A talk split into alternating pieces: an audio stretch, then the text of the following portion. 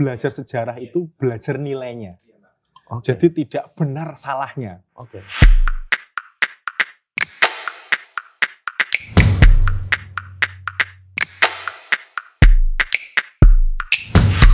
Halo teman-teman, kali ini saya akan eh, mewawancara seorang sejarawan muda dari Lasem, Mas Eksan. Siapa jeneng kamu? Eksan Ali Setionugroho. Eksan Alistionegro yang menulis buku Dasun, Jejak, Jejak Langkah, dan, dan visi kemajuannya. dan visi kemajuannya. Buku yang luar biasa. Saya kemarin baca sekilas. San, kamu kok kepikiran membuat buku itu? Pertama karena saya kelahiran Dasun, Dasun asli ya? asli? Dasun. Saya Hmm. lahir di Desa Dasun, Hmm. Kecamatan Lasem, Kabupaten Rembang. Hmm.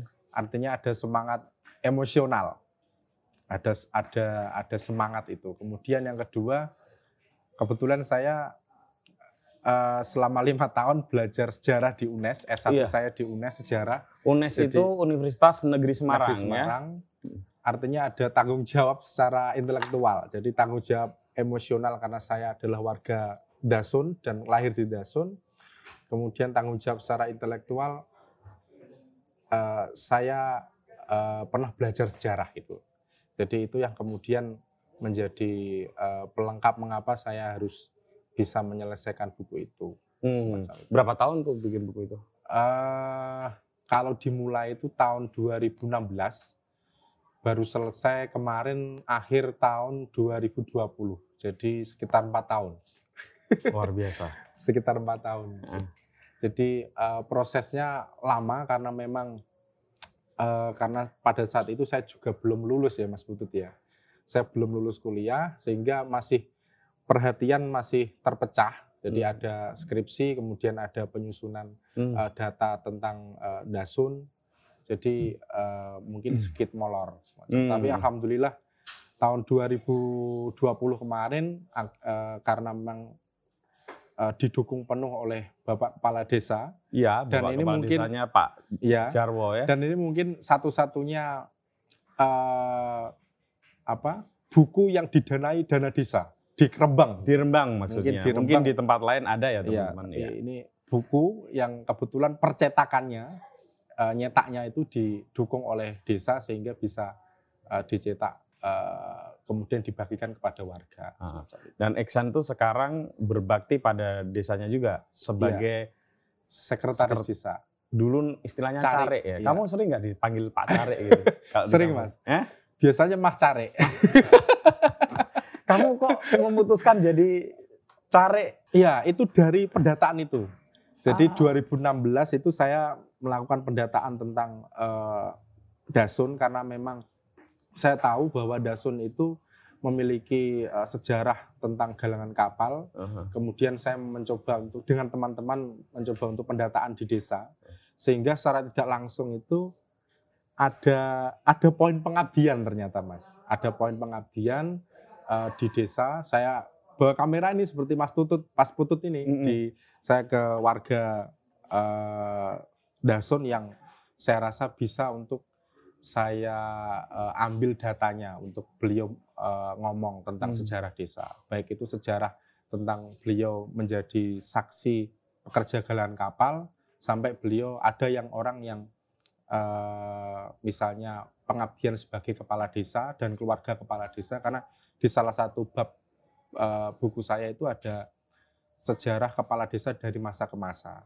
Jadi eh, jadi Dasun itu ke ketika visi kemajuannya tanpa meninggalkan Iya. kepala desa kepala desa yang lain. sorry, tadi kamu bilang masih ada saksi-saksi orang yang hidup waktu kamu ambil Iya. data. Pada saat saya mewawancarai beliau, eh, kalau nggak salah satu Muharram tahun 2016, Beliau ini siapa? Mbah Darmo Darman namanya. Darmo Darmo. Tapi eh, sayangnya setahun yang lalu beliau meninggal. meninggal dunia. Jadi pada saat itu beruntungnya saya sudah pernah mewawancarai beliau. Oke. Beliau memberikan gambaran tentang Dasun tempo dulu Hmm. ketika beliau menjadi pekerja gelan kapal zaman eh, Belanda maupun zaman Jepang di desa Dasun itu. Oke. Semacam itu. Bisa cerita nggak lebih detail San ya? Eh, galangan kapal itu kenapa ada di Lasem, Mm-mm. sejak kapan dan kalau nggak salah kan periode periodenya itu dari sejak Iya. 1700 ya? Iya. Jadi gini mas, eh, ada ada literatur sumber yang kemudian eh, dapat dipercaya bahwa eh, galangan kapal di Dasun di Lasem ini itu ada sejak zaman Majapahit. Sejak zaman Majapahit. Ketika Lasem menjadi salah satu eh, kerajaan bagian dari eh, Majapahit. Pada saat itu kalau nggak salah ada nama ratu yang bernama Bre Lasem atau Dewi Lasem. Indu. Dewi Indu Iya, iya, iya. itu Oh, memiliki itu nama lainnya Eh, Dewi namanya Dewi Indu tapi bergelar Bri Lasem. Bre Lasem. Nah, itu adalah raja eh, Ratu Lasem yang Hmm. tercatat eh, eh, di sejarah. Beliau memiliki suami bernama Raja Sawardana. Raja Sawardana ini eh, bergelar Dampu Awang atau penguasa eh, lautan atau pelabuhan di Hmm. Lasem. Iku ono bukit Dampuawang apa itu? Nggak ada hubungannya ya dengan itu ya? Eh, mungkin ada, mungkin tidak. Saya belum tahu Ya, itu. Oke, oke. Jadi suaminya Dewi Indu yang bernama Raja Sawardana ini sebagai eh, Dampu Awang Mm-mm. eh, sebagai atau se- Dampu Awang ini kan sebutan ya Mas ya. Jadi Sorry, Bre Lasem itu berarti perempuan. perempuan. Wah, Jadi Lasem punya ratu atau raja perempuan. raja perempuan Iya. di saat Majapahit. Pada, pada saat Majapahit tahun 1351. Sorry San, ini aku baru tahu. Aku memang pernah baca-baca Bre Lasem, Iya, tapi baru tahu kalau Iya. beliau itu perempuan. perempuan. Ah. Nama lainnya Dewi Purnama Wulan. Oh. Jadi eh, apa? Beliau punya suami namanya eh, Raja Sawardana itu yang Hmm. yang merupakan seorang eh, dampuawang, pemimpin lautan dan eh, secara tidak langsung ada galangan kapalnya ketika ada pelabuhan itu. Ada Hmm. galang- dan galangan kapalnya ada di Dasun. Nah, kenapa di Dasun? Kenapa di Lasem? Mm-mm. Secara eh, geografis itu mendukung. Pertama terkait dengan akses kayu jati, Mas Putu. Ya, dari tuh. Nah, San. Ya dari kan? Sale. Sale, Jatirogo. Nah, kalau kalau Mas Putu baca tentang buku saya itu ada eh, clipping koran yang Ah, yang mengatakan bahwa eh, salah satu pengusaha galangan kapal di Dasun itu eh, me- melakukan tender ah. eh, dengan dengan dia melawan orang Tionghoa eh, untuk mendapatkan eh, pasar kayu jati, kayu di, jati. di Ngandang. Oh Sale. iya iya, Nah, Nandang itu- Sale, ya. Itu ada clippingnya itu di, Ah. di saya lampirkan di buku saya. Jadi Oke, wah, menarik. Kenapa Dasun Lasem yang dijadikan sebagai galang kapal ya itu karena pegunungan Lasem, pegunungan Kendeng Utara ini sangat melimpah kayu jatinya, Oke. Eh, terutama di Rembang, eh, Blora gitu, Bojonegoro Hmm. itu sangat banyak. Jadi eh, itu Mas Putut. Kemudian bahkan ketika itu Majapahit ya Mas Putut. ya? Majapahit. Kemudian Demak ada bukunya itu dari eh, data dari Tommy Pires, Suma Pemimpin, Oriental. ah, Suma Oriental. eh, dia menulis tentang eh, penyerbuan Demak di Malaka.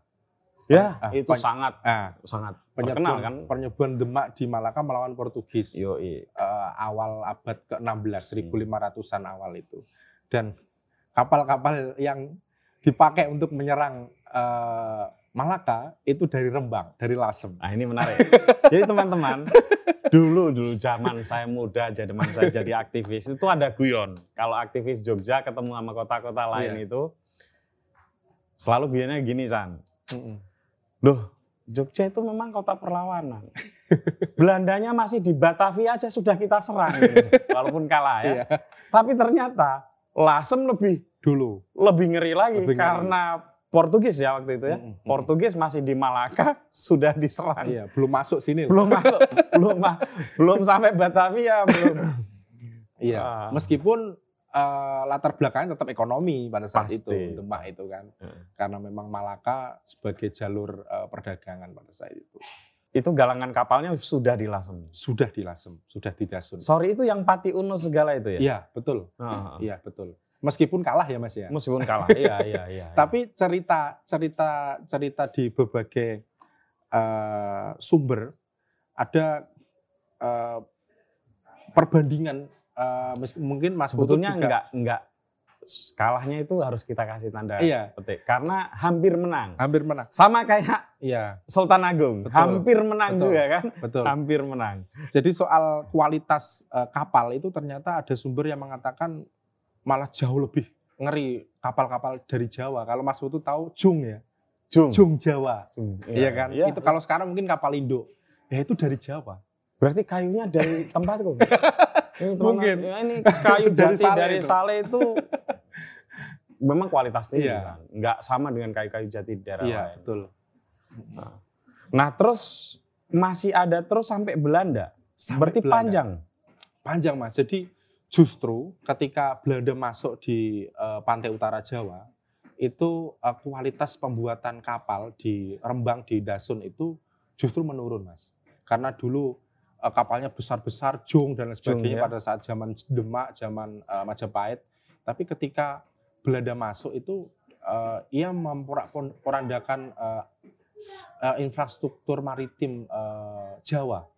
Ditambah lagi eh, pusat kekuasaan Jawa pada saat itu kan yang dulunya dari maritim, eh, Demak, Ya. kemudian Pajang, lari ke selatan lagi ke tempatnya Mas Tutut di Jogja itu. Sekali lagi nih kalau mau menarik baca bukunya Pram yang harus balik Iya ya. betul. Iya itu jadi eh, setelah Bela- eh, Belanda ke sini, VOC ke sini, ya tetap ada galan kapal, tetapi Sudah makin mengecil. mengecil jumlah eh, jumlahnya sedikit dan eh, volume kapalnya eh, panjang lebarnya menurun Oke. gitu semakin menurun. Nah ketika Jepang masuk diperbesar lagi atau gimana? Eh, jadi eh, saya cerita di zaman Hindia Belanda dulu ya Mas ya. Ya, oke. Jadi eh, bahkan di galangan kapal Dasun ini eh, menjadi eh, penyuplai kapal angkatan perang Belanda.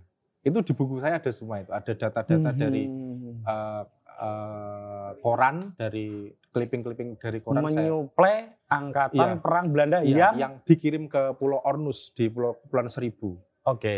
Onrus atau apa itu? Onrus Pak? ada Iya, Kepulauan itu itu kan Seribu. pangkalan Iya, angkatan benar. laut Belanda itu Ah. dikirim ke sana. Karena memang Enggak maksudnya untuk untuk tentara yang ada di sini atau tentara Belanda keseluruhan di dunia eh, di di Hindia Belanda. di India Belanda. Di Hindia Belanda. Oke, oke. Nah, ketika eh, kemudian ketika Jepang masuk di eh, Dasun di Lasem ada cerita menarik ini Mas. Ternyata Gimana? jadi di eh, di galangan kapal Dasun itu ada ada dua jenis galangan kapal. Yang pertama galangan kapal eh, BUMN yang Apa bernama eh, yang bernama NISEC namanya. Ah. Netherlands Indies uh, Speedboat Maskapai atau apa? Saya Oh, lupa. artinya BUMN-nya Belanda. Iya, yang membuat kapal. Kalau sekarang mungkin PT PAL mungkin. ya, Ya. ya, oke, oke. Kemudian di, ada lagi yang sebelah selatannya itu ada galangan kapal milik Berensen yang saya katakan tadi menang tender di Ngandang Sale tadi. Hmm. Nah, Berensen ini ternyata memiliki eh, anak dari eh, hubungannya dengan pembantunya, pembantu dari Jawa, sehingga eh, anaknya ini Indo, yang namanya Nyahlena. Hah. Lah, Nyahlena ini tidak seperti orang Belanda kebanyakan di Dasun. Dia memiliki hubungan yang sangat baik dengan eh, penduduk Dasun, dengan eh, kepala desa bahkan, dan dia termasuk contoh eh, pengusaha yang baik dengan karyawannya. Sampai setiap minggu itu dia memberikan tontonan gratis kepada karyawan galangan kapal yang sebagian besar adalah orang Itu Jawa. swasta ya. Iya, swasta. Eh, nanggap laisan yang tadi saya Nah, katakan. apa tuh Nah, laisan? laisan. Nah, laisan itu eh, seni kesenian eh, dari Lasem yang seperti kalau kalau secara fisik seperti sintren yang ada di Jawa Barat. Sintren. Jadi ada Gimana? orang yang dimasukkan ke kurungan ayam di dibondo oh, iya, iya, tangannya, iya. terus kemudian dimasukkan ke kurungan ayam di kurungan ayamnya ditarik loh dia sudah berganti eh, baju dan ikatannya sudah dilepas diri Tapi kurungannya ditutup ya. ditutup dengan kain mori Kan, Mori. kain mori jadi itu berangkat dari eh, apa kesenian kesen- kesenian yang dari eh, pekerja galangan kapal karena mereka ya jauh dari rumah kebanyakan itu orang-orangnya dari Purwodadi dari Semarang yang bekerja di Dasun ini Oh. karena dulu metropolitan sekali Mas Lasem terutama Hmm. Dasun itu banyak sekali orang-orang yang merantau mencari pekerjaan di Hmm. Dasun untuk menjadi karyawan galangan kapal. Dari luar Pulau Jawa ada nggak? Menurut Belum. referensi yang kamu baca. Belum ada datanya, belum belum pernah baca itu saya. Kalau semacam arsitek kapalnya gitu biasanya ada nggak literasinya? Hmm, kalau kapal, Literaturnya. kapal-kapalnya itu kalau saya lihat fotonya itu sederhana mas, karena kapal dagang biasa, Oke. sederhana. Jadi karena memang untuk keperluan eh, ekonomi yang yang kapal-kapal yang dari eh, ke Pulau Ornos itu kebetulan saya belum menemukan fotonya. Mungkin kalau Oke. nanti diberi kesempatan ke Leiden, mungkin bisa Ya, nanti. ya, ya. Oke, atau nanti teman-teman kalau tahu informasi tulis saja di Iya, kolom komentar gitu ya. Nah. Iya. Jadi menarik mas. Kemudian Jepang eh, masuk. Jepang masuk ini Nyahlena ini disembunyikan oleh orang pribumi, Hmm. oleh orang eh, Dasun sendiri. Karena dia adalah Sorry, Nyahlena ini kebangsaannya berarti apa? Indo. Dia Indo dia ya. anaknya Bre- Berensen tadi, pengusaha Beren- ya. kapal. Indo Belanda lah ya, Ya, ibunya eh, anu orang Jawa. orang Jawa. Kemudian dia di- Biasanya maaf Bunde ya. mungkin Ya. ya. Jadi Nyahlena ini disembunyikan oleh orang eh, eh, Jawa, orang di Dasun untuk eh, menghindari serangan dari Jepang. Yang sebetulnya Nyahlena sudah membakar kapal eh, galangan kapalnya agar nanti tidak dikuasai oleh Jepang. Oke. Tapi ternyata Jepang malah membuat galangan kapal lebih luas lagi. Gitu ya. Iya, sampai 44.000 karyawan. 24 ribu karya. Iya. Itu kapal-kapal untuk apa Jepang itu? Ya untuk perang Pasifik. Pasar perang Pasifik. Iya, karena memang Jepang sudah diembargo, Hmm. dia sangat susah untuk mendatangkan kapal dari negerinya sendiri. Mau nggak mau dia harus buat kapal di sini. Ya di Dasun ini. Ada ada video yang menggambarkan kedatangan jenderal Jepang waktu di Dasun itu. Saya Mhm. saya pernah nonton itu. Jadi sampai begitu pentingnya aset eh, ini vital ini galangan kapal ini sampai jenderal Jepang itu sampai datang ke sini. Jadi sebegitu pentingnya itu. San, sorry. Kok ada nama Dasun? Itu sebelumnya dari apa?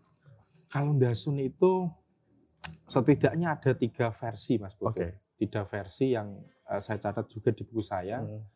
Eh, semuanya cerita tutur, Hmm. cerita lokal dari penduduk. Yang pertama Dasun dari eh, kata ekstrim ini, Mas. Das disusun-susun. Ndas, ndas itu kepala. Kepala. ya? Das disusun-susun. Jadi kepala disusun-susun. Ini Maksudnya kira-kira? ini berkait dengan eh, penyelundupan candu di Sungai Lasem. Oh. Nah, ketika ada orang yang menyelundupkan candu, ada orang dasun yang melihat, itu langsung di dipenggal sehingga tidak bisa untuk melaporkannya kepada yang berwajib pada saat itu. Itu Oke. salah satu salah cerita. satu ini ya cerita versi tutur. lah ya. Itu yang pertama. Jadi dasun, das disusun. disusun. Saking banyaknya kepala yang terpenggal itu Oke. sampai ada istilah itu. Kemudian ada cerita tutur lagi yang mengatakan dasun das dasane dusun. Hmm. Kepalanya suatu wilayah. Dusun-dusun yang lain Iya. gitu ya. Itu artinya karena dasun itu berada di muara Sungai Lasem Oke. dan Lasem dan Sungai Lasem itu sebagai pintu masuk dari segala macam mungkin kalau di istilah Tionghoa kepala naganya Iya, ya. iya. Ya. Itu kan pintu masuk segala macam ilmu pengetahuan, arsitektur, ekonomi. Itu kan dulu melalui Sungai Lasem itu. Ah. Jadi eh, di Sungai Lasem juga ada pelabuhan besar pada saat itu. Sehingga Dasun disebut sebagai das-dasane dusun. Dusun. Yang versi yang ketiga itu Dasun dari nama orang. Hmm. Namanya Daisun. Nah, Daisun. Daisun. Daisun. Jadi nama orang yang membubak alas atau membubak tanah Dasun gitu. Namanya cenderung Tionghoa memang. Oh. Nah, namanya Daisun yang eh, orang yang dianggap sebagai pembubak Iya, alas dasun. pembubak itu orang yang Mengawa- mengawali, mengawali, ya, mengawali ya. membuat pemukiman di Pem- sana. iya, semacam iya. itu. Itu ada setidaknya tiga versi itu tentang Dasun. Kalau menurutmu mana yang paling tepat? Ya, menurutmu aja. Kamu lebih cenderung yang mana? Eh, kalau saya lebih cenderung ke das disusun-susun malah mas. Oh gitu ya. Yang ekstrim-ekstrim kamu. Bukan karena memang ada sejarahnya. Iya, iya. Ada sejarah jadi eh, banyak penulis yang mengatakan tentang penyelundupan candu di Lasem, Iya, gitu kan. iya, iya. James Rush dan sebagainya itu. Salah satu bukunya adalah Ah. Cabaukan ya. Iya. eh, apa sejarah candu tempo dulu Candu Tempo banyak. dulu itu juga juga ada, menceritakan tentang eh, candu yang diselundupkan di Rembang Lasem. Kalau lasem itu kenapa diberi nama lasem? Wah nanti nanti tanya Mas Pop aja itu. Oh ya, nanti saya tanya teman saya. Iya, Ya. Lasem. Jadi itu lebih luas lagi, mungkin lebih jauh lagi itu, Lebih jauh lebih, lagi. lebih lebih lama. Terus eh, kenapa sejarahnya apa?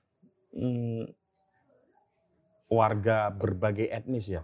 Eh bener nggak sih Lasem Hmm. itu dulu dari Campa itu kebanyakan? Iya, jadi jadi gini, kami di Lasem itu ada yang namanya semacam babat Mas Putut. Jadi babat yang disebut sebagai carita sejarah Lasem. Carita sejarah. Carita sejarah Lasem ini semacam babat yang ditulis oleh Raden Panji Hamzah Hmm. tahun 1858 itu ditulisnya. Nah, di dalam eh, babat itu salah satunya tadi yang saya ceritakan ada ada Dewi Indu, ada suaminya, kemudian nah keturunan Dewi Indu yang bernama Badranala itu merupakan pangeran Lasem kan, itu menikah dengan gadis Campa Hmm. yang bernama Binangti. Nah, Binangti ini adalah anak dari Binangun, pasangan dari Binangun dan Nalini. Binangun dan Nalini ini merupakan salah dua orang rombongan Cenghu Hmm. yang eh, menetap, memilih menetap di Lasem, Hmm. Yang sekarang menjadi nama Binangun ya, menjadi nama desa. Desa Binangun. Jadi itu eh, yang setidaknya yang eh, apa? Mungkin yang yang tua ya tentang Hmm. pernikahan eh, Pangeran Lasem yang bernama Badranala, Hmm. Trah Majapahit Hmm. menikah dengan Binangti. Hmm. Binangti ini kemudian menjadi eh, disebut sebagai Putri Campa yang makamnya di eh, Pasujudan eh, Sunan Bonang. Ya itu. Hmm. Jadi kemudian eh, itu kemudian ada karena memang sejarahnya memang sudah cair ya antara orang orang eh, Jawa dengan orang Tionghoa Campa dan bahkan orang Campa diberikan eh, tempat khusus oleh penguasa Lasem pada saat itu di di sebelah selatannya masjid sebelah selatan itu ada dulu di di CSL Carita Sejarah Lasem diceritakan ada tempat khusus yang diberikan oleh eh, Adipati Lasem untuk orang-orang eh, Campa. Aku pernah baca, Hmm. orang Campa itu banyak membawa keahlian dari negeri mereka Iya. ke sini. Apa saja boleh disebut? Iya, salah satunya batik.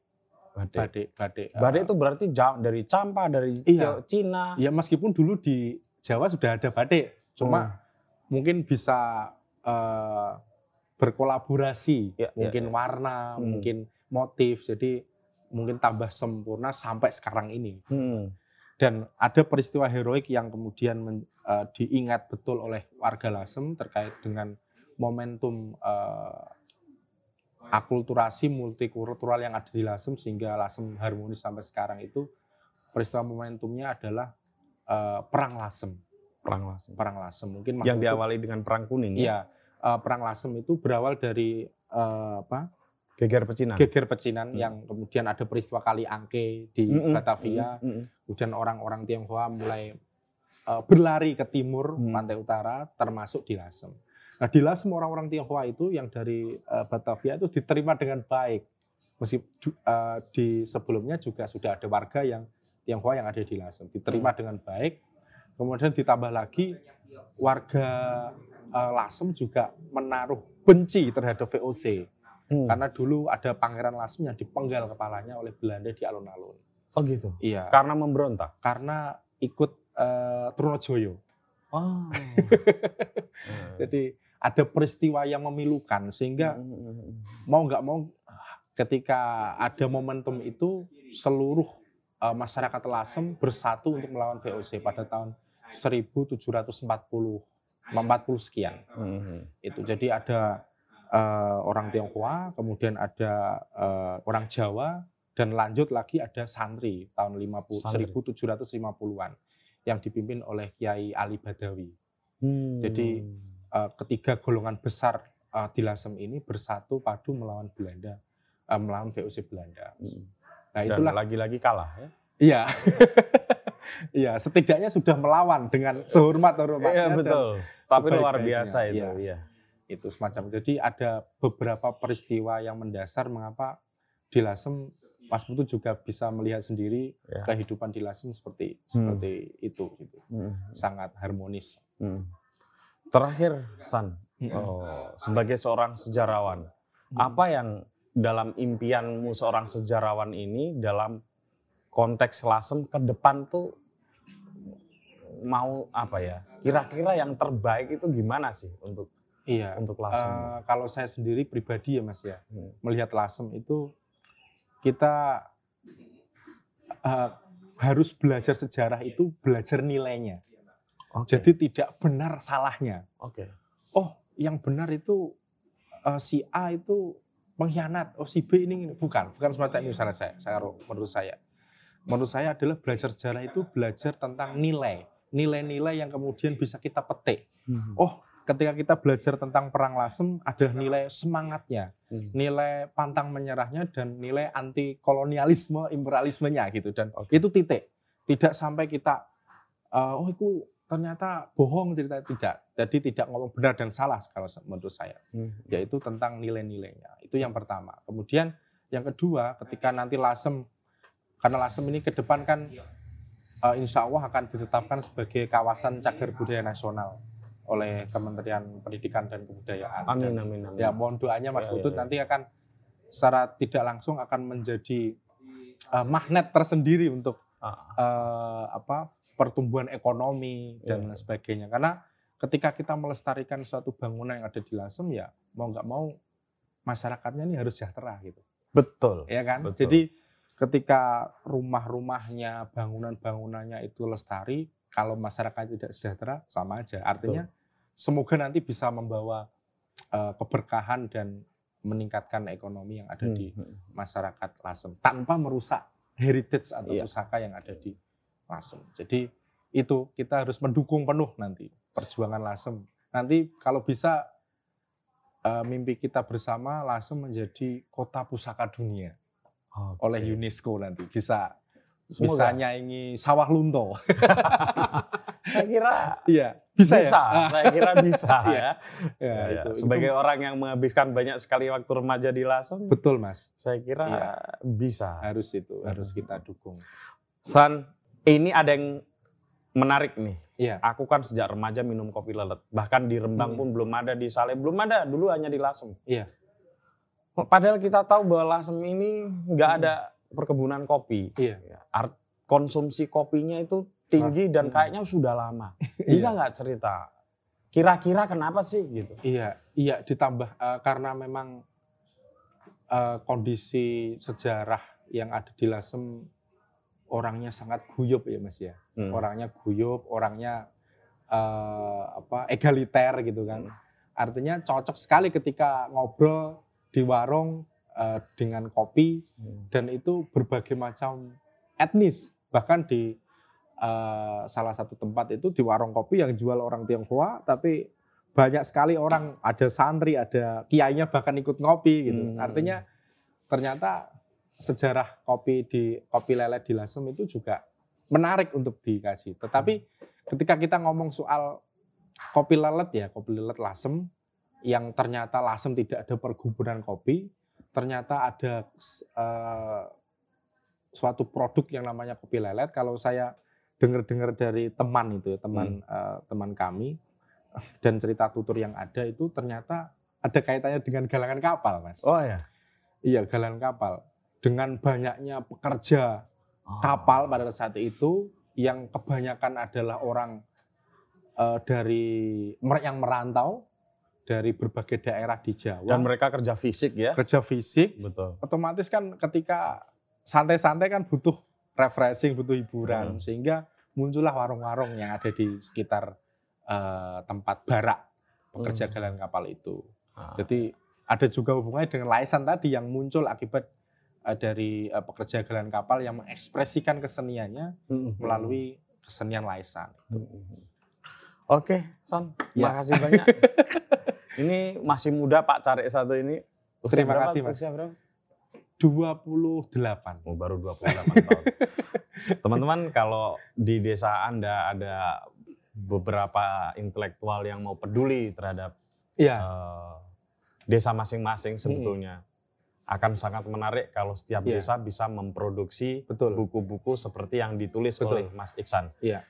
Itu pasti nggak mudah, Mm. tetapi akan jadi proses sosial yang Iya. menarik ya. Iya, itu Dari menarik mas. Mencari sejarah. Menarik sekali. Hmm, Eh, saya ingat kata-katanya Pak Peter Carey. Oke. Dia dia berani berucap bahwa arus itu sudah berbalik mas. Hmm, Pram ngomong kan arus arus balik. arus balik. Sekarang arus lagi berbalik, Berbalik lagi. lagi. Yaitu Karena semua orang punya HP. Oke. oke. Semua orang punya HP. Anak-anak kecil yang ada di desa punya HP. Ya, ya, ya. Dan mereka mampu untuk membuat kontennya sendiri. Benar, benar. Dan mampu membalikkan arus itu. Ya, ya. Yang memproduksi ilmu pengetahuan yang ada di desa. Hmm. Sehingga nanti insya Allah lah konten-konten yang ada di eh, ilmu-ilmu pengetahuan, konten-konten itu bisa kita kuasai kembali gitu. Dengan Wah, ya. Dengan adanya eh, misalnya setiap desa itu ada konten-konten tentang desanya, Iya. ada budaya tentang desa, ada produk-produk tentang desanya. Dan terutama buku, San. Ya. Mungkin karena aku penulis ya. Lah ya ini Karena kalau buku ini. itu ada proses Iya, sosialnya yang betul. terjadi itu panjang Betul, gitu. betul. Anak-anak muda. iya apalagi sekarang mem- me- mencari data itu sangat mudah Mas, Mas. Putu di internet itu. Dan bahkan arsip-arsip Belanda eh, itu sudah terbuka meskipun arsip kita masih tertutup ya. Ya, dan, dan yang paling penting sebetulnya adalah ini. Mengenali, anak-anak muda itu mengenali Iya. sejarah kampung mereka sendiri. Betul. Agar- Dan mumpung yang tua-tua itu masih pada hidup. iya, Sehingga kamu beruntung tuh tetap bisa iya. Alhamdulillah saya Pak, beruntung Pak bisa Damar Mbah Darmo Dharma. Darmo Darman itu Iya. tadi. Dan mungkin beberapa yang lain Iya, ya. iya, iya. Oke, begitu dulu teman-teman. Kita akan lanjutkan wawancara dengan Pop. Iya. Kawan saya, sahabat saya sejak SMA.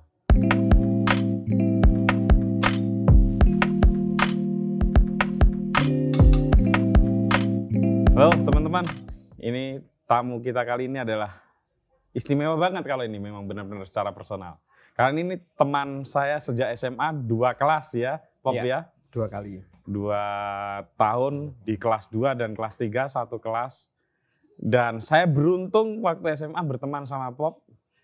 Karena kalau nggak ada Pop, saya ranking terakhir. iya, ya. Jadi di bawah teman kelas kita itu kan nggak salah 28 atau 20 30 orang ya. Iya. Nah, Anggaplah 30 orang, saya lupa. Saya ranking 28. Ada teman saya anak juragan kapal 29 imam namanya dan pop ranking terakhir 30. Tapi bukan berarti kami bodoh, enggak. Kami menolak itu ya pop ya. Dan kemudian pertemanan kita lanjutkan kuliah pop juga di Jogja di UGM, saya juga di UGM. Eh, pop aktif di teater garasi, dua kata dua tahun di teater Teater, garasi. salah satunya di teater garasi ya dua tahun saya jadi aktivis Eh, ya udah terus nah pop inilah salah satu orang yang sering dijadikan apa ya jujukan atau apa ya orang kalau mau tawa lasem itu biasanya menghubungi pop karena saya tahu persis pop itu orang yang sejak tahun sebetulnya seingat saya Pop, tolong nanti saya dikoreksi itu 2000-an sekian sudah ngomongin soal pentingnya rembang dan lasem gitu. Nah, terus kemudian tahun 2000 sekiannya lagi tiba-tiba banyak orang sudah mulai mengeksplorasi lasem dan Pop tahu banyak tentang lasem bahkan daripada orang lasem sendiri. Kamu kok bisa tertarik sama lasem kenapa, Bro? Aku nggak tahu tuh ya, tapi hmm, kayaknya eh, kompleks ya. Aku kan lahir dan tinggal sampai SMA itu kan di Rembang, yang eh, sepertiga kota itu pecinan gitu kan. Betul. Nah, kemudian eh, kita punya teman banyak yang dari Lasem gitu kan. Aku Iya. dari S- dari SMP itu punya teman-teman di, Lasem gitu. Terus juga ada Om Santio yang filatelis itu yang Oke. uh, membuat klub filateli yang kemudian bikin buletin filateli dan aku menjadi redakturnya jadi aku sering ke rumahnya Itu kamu SMP ya? itu SMP SMP. SMP loh, dia udah jadi red- red- redaktur. buletin filateli Buletin filateli loh. Nek aku saya pancing ngelut, Pak. Neng sale kono. Terus yang lain itu kakekku 30 tahun tuh kerja di Lasem. Ah. Jadi ada situasi yang sangat kompleks, tapi kayaknya eh, milestone-nya itu penanda terkuatnya itu karena membaca buku Bodro Santi itu Bodro Santi. sepertinya. Kita pernah sowan sama-sama ke Mbah Guru, Mbah Guru, ya, ya, waktu benar. masih sugeng ya. Ya. Mbah Guru itu bisa dijelaskan sedikit? Ya, Pop. ah, jadi eh, pelestari sejarah Lasem ah, itu salah satunya itu Mbah Guru, Mbah Guru Hadi Takrib. Beliau itu di tahun 85 itu menerbitkan ah, buku yang namanya buku Bodro Santi. Bodro Santi. Ah, ah, di dalamnya itu kayak ada semacam babat lasemnya. Hmm. Jadi namanya itu Carito Sajarah Lasem. Hmm. Nah, lewat teman kita SMA Sisus itu, Iya, kemudian eh, kita bisa mengakses buku Bodro Santi itu, cerita sejarah Lasem itu, dan mulai membenamkan diri dalam eh, di cerita-cerita Lasem itu. Ah, Dan udah terus terjerumus sampai dalam sekali. loh, dalam banget. Hmm. Ini kalau kami Anda nanti kalau jalan-jalan sama Pop kalau misalnya ke Lasem ya, silakan nanti kontak Pop. Eh, di sepanjang jalan anak kecil orang tua semua Enggak juga. Pop, ini aku tanya yang soal kok namanya Lasem?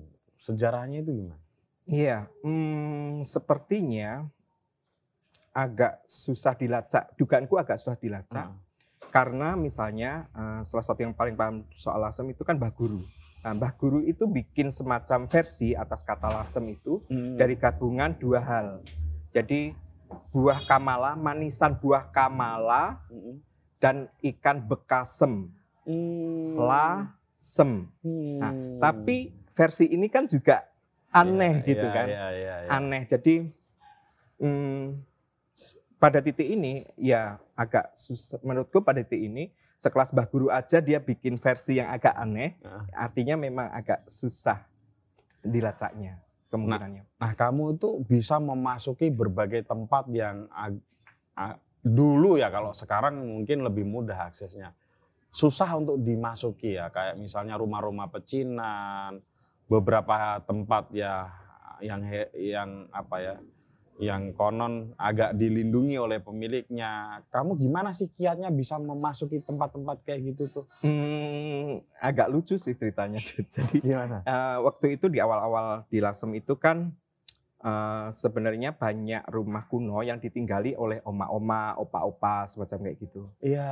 Ah, kemudian oma-oma dan opa-opa ini itu kita bermodalkan senyum aja kemudian itu bisa masuk gitu kan. Jadi Ah. misalnya kayak opa opa guan di gang 4 gitu ya, Ah. rumah oma opa gitu. Ah. Nah, itu eh, suatu ketika aku lewat gitu terus ada opa dia sering nongkrong di depan gitu, suatu Hmm. ketika berhenti terus tanya ke opa, "Opa, boleh masuk ke rumah?" gitu. Oh, boleh, boleh. Silakan masuk gitu. Ya udah masuk gitu kan. Seminggu kemudian aku bawa tamu. Cuek aja bawa tamu ke situ.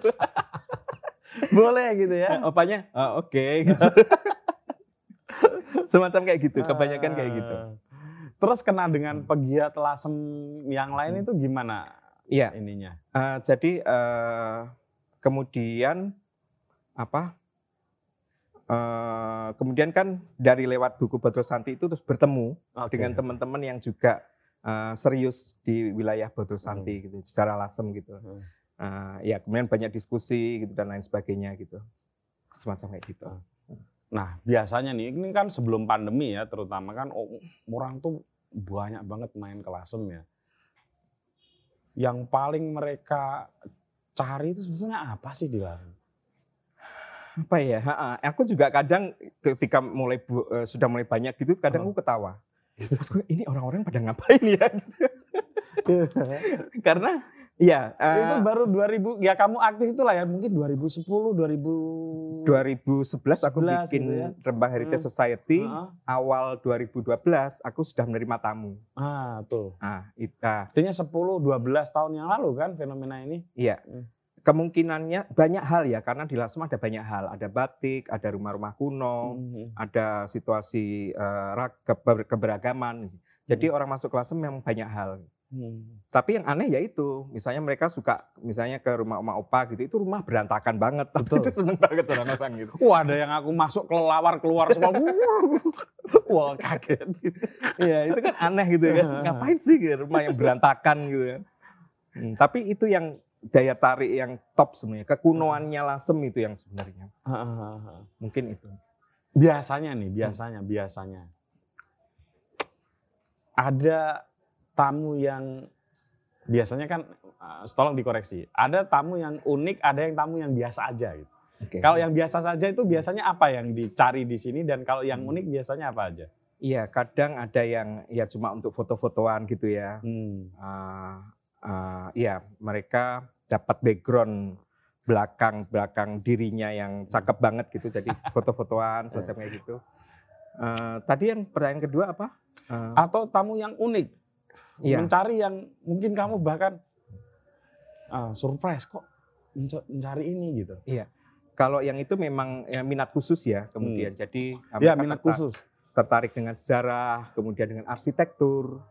Eh, tapi sebenarnya kalau saya, aku malah tertariknya eh, ngobrol dengan teman-teman tuh hal-hal yang aneh, agak aneh gitu, yang misterius gitu-gitu, yang Hmm. yang sebenarnya ingin aku sampaikan gitu. Apa tuh misal, apa tuh misalnya? Aduh, apa ya? Itu Eh. mungkin rumah-rumah kuno yang ditinggali opa dan oma, Oma, gitu ya. eh, terus relasi mereka, Hmm. misalnya opa Guan dengan Mbak Minu, dengan Oma gitu, relasi-relasi manusia yang tinggal atau mereka penjaga rumah yang tinggal di Lasem gitu. Jadi iya, itu mereka itu kayak karakter-karakter sebuah novel yang belum ditulis macam kayak gitu. Iya, Mungkin iya. kamu nulis ya.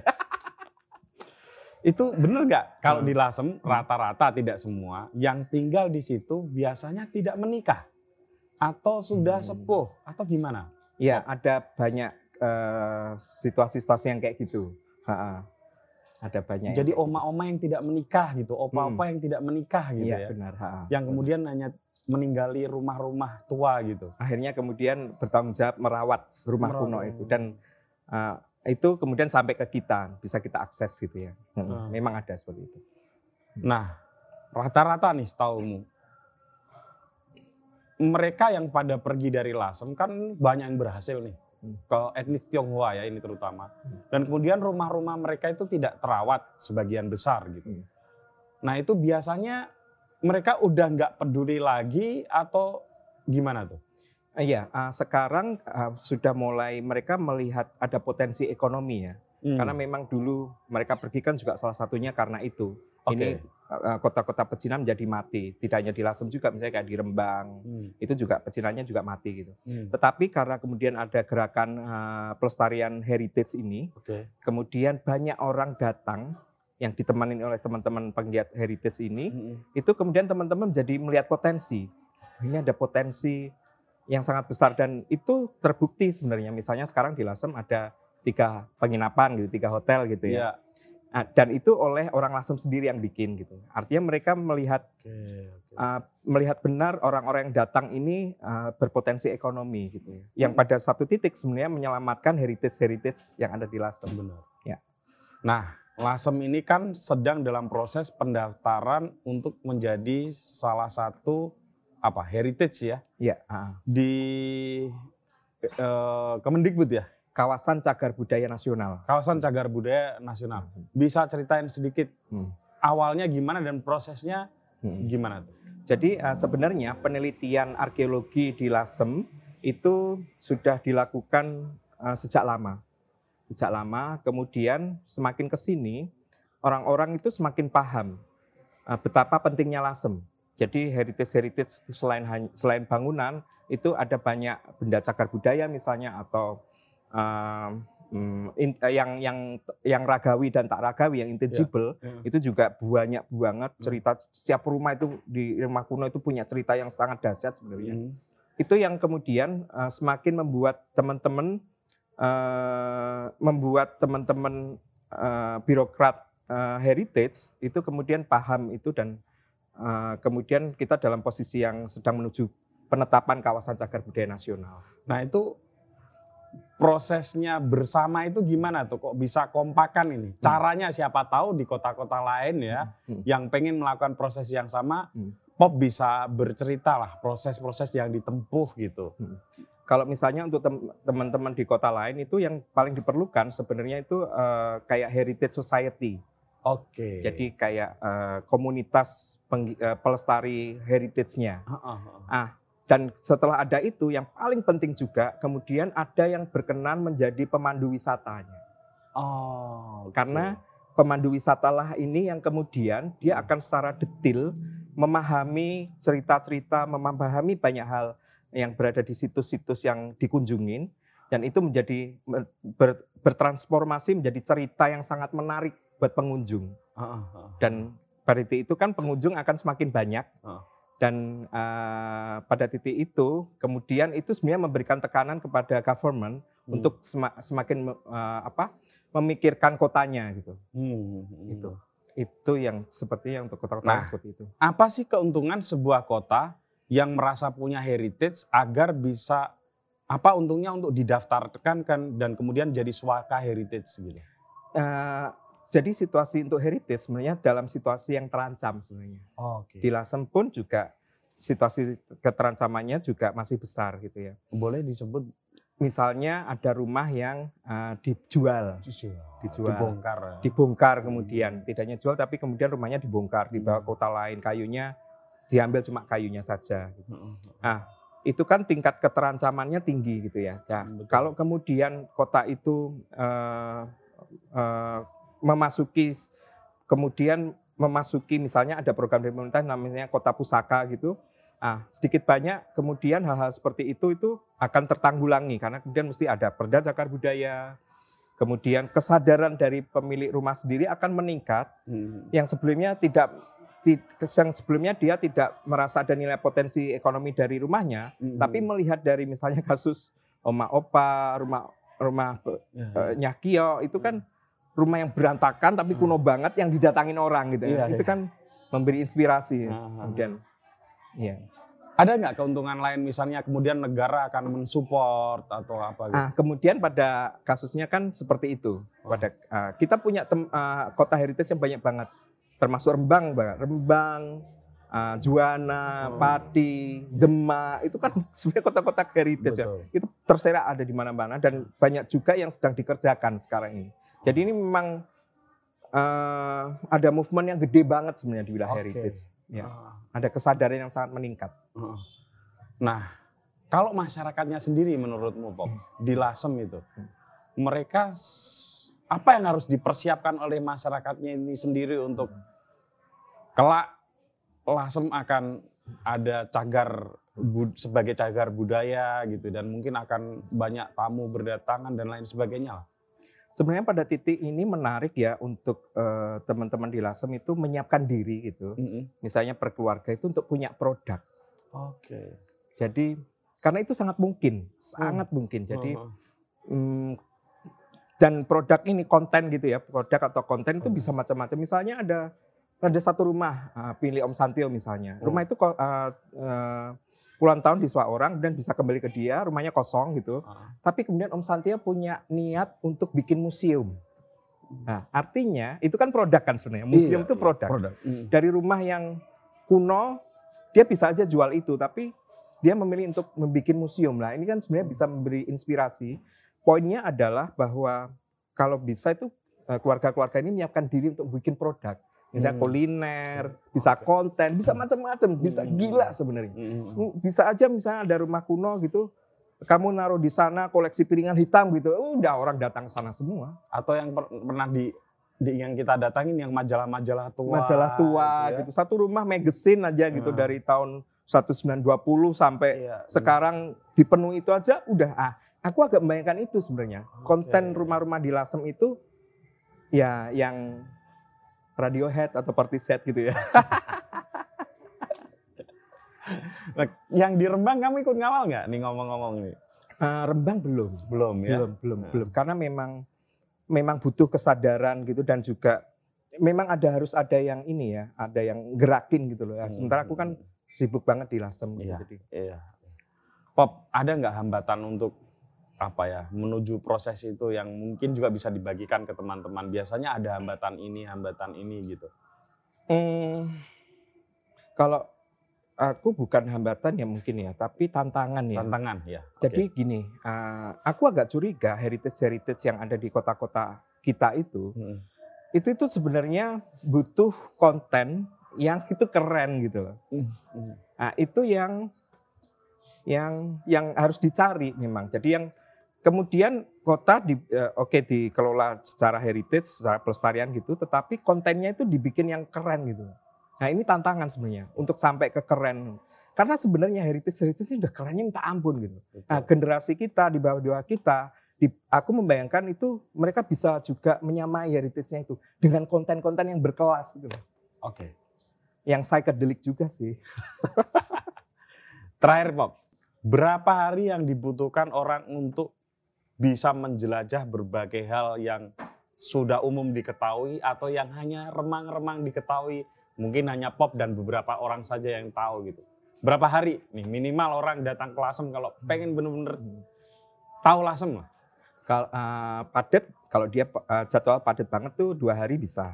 Ya. Agak longgar tiga hari. Hmm. Tapi seminggu pasti dapetin pengalaman yang psychedelic denganku.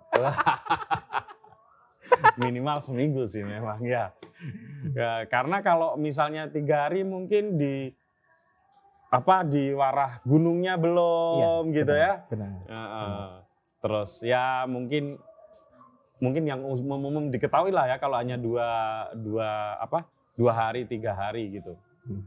nah ter- terkait dengan penginapan tuh. Dulu itu kan banyak orang yang mau ke Lasem tapi nginepnya nggak di Lasem Iya. kayak gitu tuh gimana tuh Ya dulu karena memang uh, belum ada penginapan yang uh, apa muat uh, banyak gitu ya kayaknya uh, jadi uh, itu tapi dulu sekarang Dulu. itu sudah ada tiga tiga dan itu uh, kamarnya udah standar hotel Hmm. gitu. Hmm. Jadi yang udah cakep banget gitu. Hmm.